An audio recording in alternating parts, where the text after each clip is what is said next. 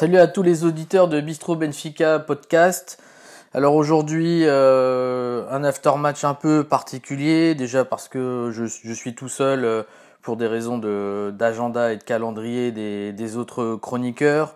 Alors comme vous le voyez, on vient de commencer par le, but audio euh, en direct hier du Stade du Bonfim. pourquoi j'ai mis ce but? Parce que c'est peut-être le seul moment de célébration qu'on a pu avoir nous tous supporters de Benfica hier. Euh, encore une partie très mitigée en termes de volonté, en termes d'attitude. Euh, on le voit aujourd'hui dans la presse, il y a quand même quelque chose de très alarmant dans le football pratiqué, le football développé aujourd'hui à Benfica. Euh, on voulait pas reprendre aussi, hein, c'est peut-être pour ça qu'aujourd'hui l'aftermatch sera plus court parce qu'au final, euh, on n'a pas non plus envie de répéter euh, de manière euh, quasi hebdomadaire toujours les mêmes critiques entre guillemets, puisqu'on ne fait que constater ce qui se passe au jour le jour au sein de notre club, et on a l'impression qu'on est vraiment vers une descente vertigineuse, puisque je crois bien que sur les huit derniers matchs, on a réussi à gagner qu'une seule fois. Donc là, vraiment, c'est très questionnant, sans vouloir remettre en question j'ai envie de dire le staff, l'équipe, il y a forcément quelque chose qui, se passe mal. On peut refaire un peu, euh, reprendre la revue des joueurs. Hier, qu'est-ce qu'on pourrait dire sur, euh, sur le 11 titulaire Bien entendu, donc un quartet défensif Thomas Tavares, Ruben Di, Schfer, Grimald, avec Vlaco Dimos au but qui reste indiscutable. Euh, à ce jour, euh, on ne peut pas considérer avoir un remplaçant pour, pour Vlaco Dimos, c'est ça, je pense que tout le monde est d'accord. Et puis, euh, je considère qu'aujourd'hui, le problème vient pas de tous les joueurs et que Vlaco Dimos quand même, fait partie quand même de ce noyau dur de 4-5 joueurs qui ne sont pas à remettre en question aujourd'hui dans le, dans le 11 titulaire. Donc, quand on regarde le quatuor défensif, forcément, il y a un nom, moi, qui me, qui me vient à l'esprit, c'est Tomas Tavares donc euh, beaucoup décrié, beaucoup critiqué, beaucoup contesté. Alors euh, pour sa défense, je considère que quand on a 19 ans, c'est difficile de rentrer dans une équipe où ça ne joue pas bien, où euh, défensivement il y a d'énormes lacunes, et je ne pense pas que ce serait lui rendre service de lui faire assumer tout, j'ai envie de dire toutes ces erreurs qui, qui sont commises match après match et qui nous font encaisser énormément de buts. Donc moi j'aimerais bien faire un rapport après avec la ligne du milieu. Donc là aussi rien de surprenant avec un axe Samaris Tarapt qui moi est aujourd'hui peut-être le meilleur euh, axe euh, vu qu'on a perdu Gabriel. Je n'ai rien à dire sur cet axe, surtout si on estime devoir jouer en 4-4-2. C'est pas les deux gars du milieu qu'on remettrait en question. Alors bizarrement, hein, quand on regarde la Bola, parce que moi j'ai eu l'impression de voir un autre match, notamment en ce qui concerne euh, Tarapt, euh, pour moi, ça a été euh, l'un des meilleurs joueurs de Benfica en termes d'engagement, en termes d'attitude, en termes de duel, en termes de 1 contre 1. On a vraiment un joueur qui arrive au niveau de ce qui est attendu d'un joueur de Benfica, surtout dans cette position-là. Après, bien entendu, le niveau est tellement bas qu'on pourrait aujourd'hui se questionner, en tout cas j'ai vu ça dans pas mal de commentaires hier sur Twitter notamment, euh, comment euh, se dire que c'est un gars comme Tarbat qui est euh, match après match le taulier, un gars qui arrive sur les 31 ans, dont l'engagement, comme je dis, le professionnalisme et la qualité footballistique n'est pas du tout à remettre en question. Mais c'est vrai qu'on en arrive à un point où c'est comme quand on avait espoir qu'un Chano numéro 10 venu d'Espagne et de je ne sais où pendant le, la belle période du Vietnam euh, puisse, euh, j'ai envie de dire, révolutionner euh, le jeu et le football du club. Donc là, aujourd'hui, Tarap, il n'y a rien à dire. Et pourtant, on lui met une note 4 sur 10 dans la bola. Samaris à ses côtés. Alors après, j'ai vu pas mal de commentaires, notamment à la télé. Est-ce qu'on devrait pas inverser? Est-ce que ce serait pas plutôt Samaris derrière, Tarapt euh, devant plus en numéro 8. Moi, je trouve qu'il y a quand même une bonne coordination, que au regard des difficultés aujourd'hui qui, euh, sont les nôtres, euh, il faut garder ces deux tauliers au milieu parce que sinon ça risque d'être encore pire. Après, on en vient toujours à la problématique des deux ailiers qui sont pas des ailiers pour moi. Pizzi, Servi, quand même avec une, différence notoire chez Servi. puisque Servi, au moins, il aide Grimaldo à défendre. Il sait fermer le couloir. Il sait s'efforcer pour euh, défendre ou aider ses, coéquipiers quand euh, ils en ressentent le besoin. Il y a vraiment quand même un engagement, même si il est aussi en deçà offensivement de ce qu'on attend d'un ailier. Il y a quand même, je dirais, une autre attitude, une autre mentalité chez Servi. Surtout qu'on a vu beaucoup Grimaldo s'engager sur des phases offensives, pratiquement des fois comme un vrai numéro 10, de par sa technique, c'est-à-dire faire des diagonales, être un peu partout. Il a même eu une frappe qui aurait pu nous donner euh, voilà, accès à un but. Bon, la frappe, elle n'est pas vraiment suffisamment, euh, j'ai envie de dire, mise en force. Et du coup, le gardien arrive à la sortir. Mais en tout cas, euh, Grimaldo aussi, assez bon engagement au niveau, au niveau offensif. Après, défensivement, ça reste questionnable. Est-ce qu'on pourrait remettre en question, euh, j'ai envie de dire, euh, sa, capacité défensive On sait très bien que ça n'a jamais été un très grand défenseur. maintenant, un club comme Benfica, qui joue souvent à l'attaque, et notamment au niveau du championnat portugais, ne devrait pas s'inquiéter de cette lacune. Et pourtant, aujourd'hui, c'est vraiment la grosse inquiétude euh, cette défense qui encaisse beaucoup de buts, cette défense qui arrive à être très pénétrante et pénétrer plutôt sur, euh, sur ses, deux ailes, hein, aussi bien gauche et droite. Donc là, vraiment un questionnement à se poser. Euh, après, je, je, peux lire en, direct puisque là, j'ai la bola sous les yeux. ils expliquent bien, hein, Zequinha fez la vida negra, a primeira parte não correu bem, em termos ofensivos também por isso. Mas o Sardine despertou, c'est un peu ce qu'on a vu, hein, c'est un peu ce que je disais, une, dynamique offensive un peu plus, un peu plus notée sur la, la, la seconde partie. Soltou-se, assumiu mais o jogo quando teve a bola e foi assim que ganhou o castigo máximo que poderia ter dado o 1-2. Voilà, on en revient. Hein. Ma, ma, mémoire me fait défaut, mais c'est vrai que euh, on en revient au, à l'élément essentiel du match qui aurait pu nous permettre de gagner 2-1. Il va quand même chercher un penalty. La balle, si elle n'est pas contrée de la main, elle part quand même bien sur le cadre. Après, euh, le gardien aurait très bien pu la dévier ou l'arrêter, j'en sais rien. Mais en tout cas, il va nous chercher un penalty qui, à ce moment-là du match, était primordial pour qu'on puisse retourner la situation et qu'on puisse gagner, comme je dirais, même à rage. Mais au moins, on aurait gagné. Et, ma, et mise deuxième but. Alors, j'en viens, hein, j'ai bien, j'ai bien, je dirais, analysé le côté gauche euh, de l'équipe. Euh, il manque plus qu'à parler de Pizzi qui, qui garde ce brassard de capitaine, Pizzi qui euh, bah, se prend une note 3, alors le moins bien noté euh, pour la Bola c'est Vinicius, je peux le comprendre, il n'a pas fait un super match.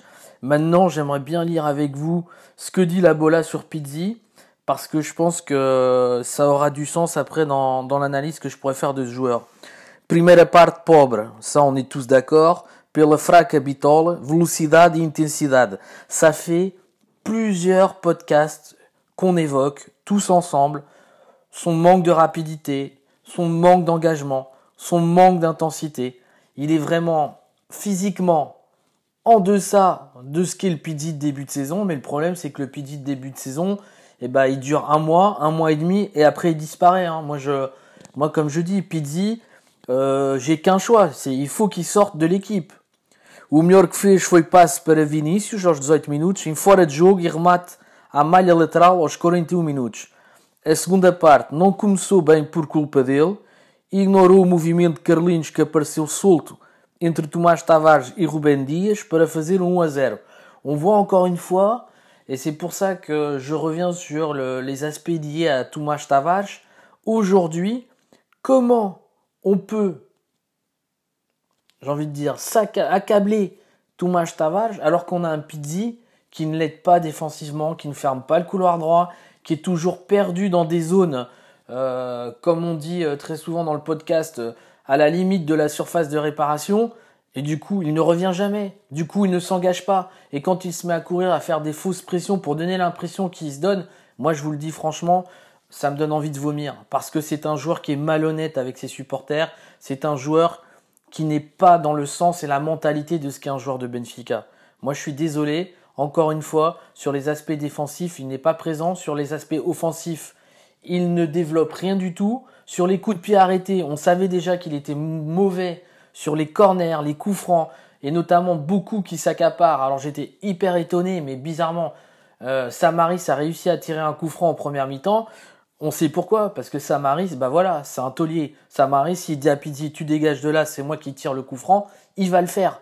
Et point barre. Et Pizzi va s'écraser parce qu'il n'a pas la mentalité de ce que doit être un capitaine, de ce, que, de ce que doit être un patron sur le terrain. Et ça, ça devient vraiment, vraiment questionnant à tous les points de vue, parce que je me demande aujourd'hui qui c'est qui commande dans le vestiaire.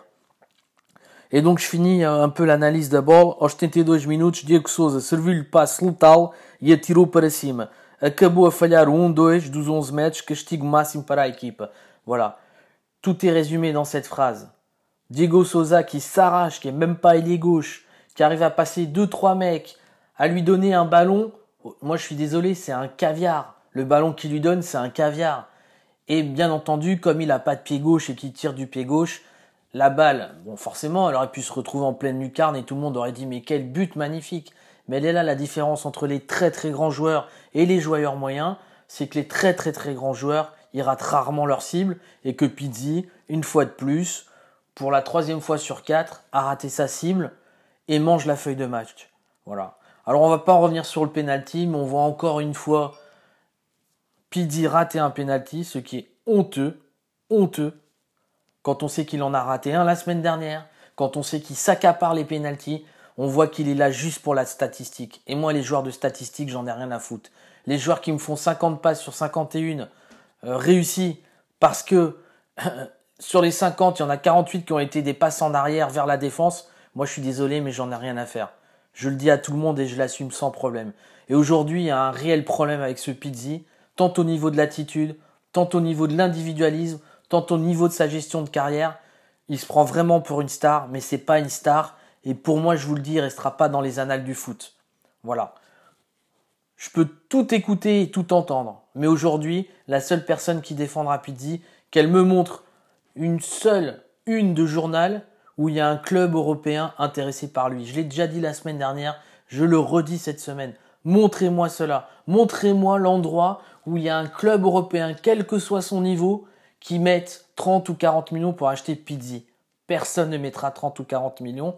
La seule équipe qui a mis 18 millions, voire presque 20 millions avec les objectifs, c'est Benfica pour le racheter à l'Espagnol de Barcelone ou à l'Atlético de Madrid. Excusez-moi de, d'hésiter entre ces deux clubs.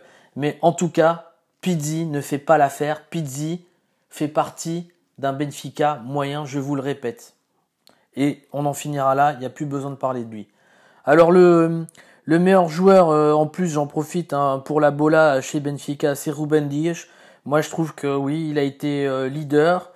Euh, et puis, comme le dit la bola, et ça, c'est très important, et j'aimerais l'aborder avec vous, parce que le titre, il est quand même très engageant, je trouve. Hein. On a l'impression que le journaliste qui a écrit ça est benfiquiste. Cada vez mais e a. Et voyez, c'est la meilleure transition qu'on pouvait trouver. Aujourd'hui, est-ce que Pizzi mérite de porter ce brassard de capitaine, eh bien je suis désolé, il ne le mérite pas. Il ne le mérite vraiment pas. Et s'il y a quelqu'un qui mérite de porter ce brassard de capitaine, c'est Ruben Dias. Ruben Dias, c'est le vrai taulier, c'est notre Sergio Ramos, c'est notre grand défenseur, c'est le mec qui sait castagner quand il faut castagner, c'est le mec qui sait engueuler sa défense ou, ses milieux de terrain s'ils font pas le boulot. Même si aujourd'hui on le sent plus discret, c'est normal. Il y a tout ce collectif à Benfica qui n'existe plus. Et donc tout le monde baisse de niveau. Mais on le voit dans chaque match, dans chaque engagement, dans chaque action. C'est Ruben Dias le taulier. Donc moi je fais vraiment aujourd'hui un plébiscite sur cet aftermatch. Mettez-moi Ruben Dias capitaine. S'il te plaît Brunlage, si tu vraiment, c'est toi le patron, c'est toi qui commande dans le vestiaire, à Brassadered, eh ben il la mérite pas. Il devrait même la perdre. C'est même pas à cause des deux pénalties qu'il rate. Mais on fera les comptes à la fin, les gars. On fera les comptes, les amis. Les 4 points qu'on a perdus à cause de ces deux pénalties ratés par Pizzi, ça nous permettrait aujourd'hui d'avoir 3 points d'avance. Et à mon avis, tous les matchs seront très très importants. Voilà, je m'arrête là sur euh, l'analyse des joueurs. Je vais même pas regarder euh, les remplacements, euh, l'attaque. Il n'y a pas énormément de choses à dire sur ce sujet. c'est vraiment je dirais, une tristesse pour tout le monde d'avoir perdu comme ça, surtout après le résultat qu'on a vu qui a eu lieu entre Rio et, et, Porto quelques heures plus tard. Je pense qu'aujourd'hui la nation benfiquiste doit vraiment se poser les bonnes questions, s'interroger. Bien entendu, on ne doit pas remettre en question euh, notre manière de supporter Benfica.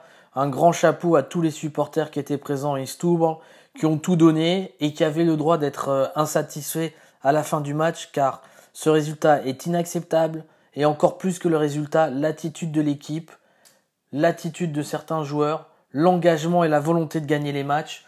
Comme je disais hier dans les réseaux sociaux, j'en ai rien à faire du mec qui porte un smoking avec un joli nœud de pape et qui va au gala et qui dit que tout va changer et que la donne va être une autre et qu'ils vont tout donner dans le match et qu'ils font en plus des mélodrames avec le pénalty raté, etc., etc., et qui derrière sont vraiment des mauvais, des bons à rien sur le terrain.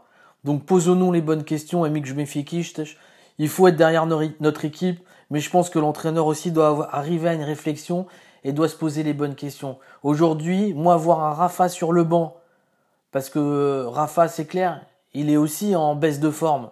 Mais Rafa, c'est quelqu'un qui dribble, c'est quelqu'un qui est rapide, c'est quelqu'un qui est fort dans le 1 contre 1, c'est quelqu'un qui peut te mettre des buts, même si en ce moment, il revient sur sa mauvaise phase de mauvaise prise de décision, etc. Et moi, je pense que à partir du moment où on enlèvera certains joueurs du terrain, l'équipe, dans son collectif et dans son tout, arrivera à être meilleure. Donc on va croire, il reste 10 matchs, ça va être très très difficile quand on voit toutes les pressions d'arbitrage, etc. Mais je que acreditar, força Benfica, vamos para frente. Je vous dis à bientôt pour les prochains podcasts avec les, copains chroniqueurs. E passam um bom domingo e força Benfica, vamos acreditar até ao fim. Tchau, abraço a todos.